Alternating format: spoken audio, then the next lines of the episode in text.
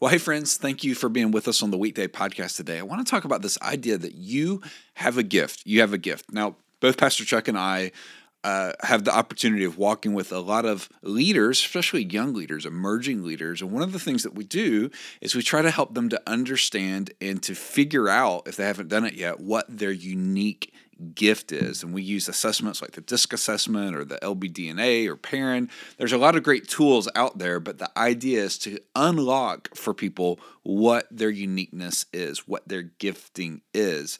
I think about what Paul said to Timothy in 1 Timothy 4, verse 14. He said, Do not neglect the gift that is in you. Let me read that again. Do not neglect the gift that is in you. And so, the thing that I want you to think about today is you're uniquely you. There's nobody that's exactly like you. Cer- certainly, there's commonalities between uh, temperaments, but there's no one exactly like you. No one else in God's great design that has your uniqueness. No one else has your blend of personality, ability, ancestry, all of those things. When God made you, I really believe the angels stood in awe and declared, We've never seen one like this before, and they never will again.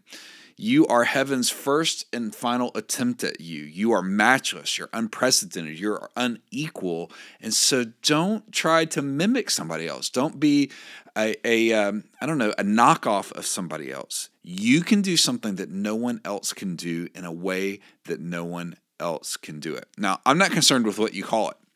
I mean, honestly, you could call it a, a talent, a skill, a gift, an anointing, a divine spark, an unction, a call.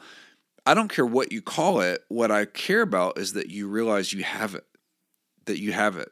1 Corinthians 12, verse 7 says it this way The Spirit has given each of us a special way of serving others. Each of us, not just some of us, not a few of us, not an elite few of us, but every single one of us. And I really believe that many people stop short of their destiny.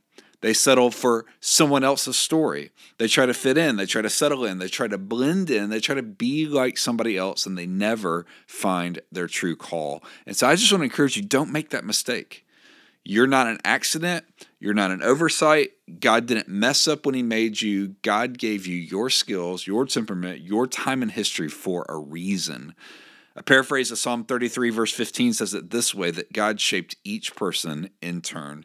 So I want to encourage you today find that. Find what your gift is and find a way to put it to use in the kingdom. And if I can help you in doing that in any way at all, I'd be honored to just drop me a note at bobby at sugarhillchurch.com, bobby at sugarhillchurch.com. But you have a gift.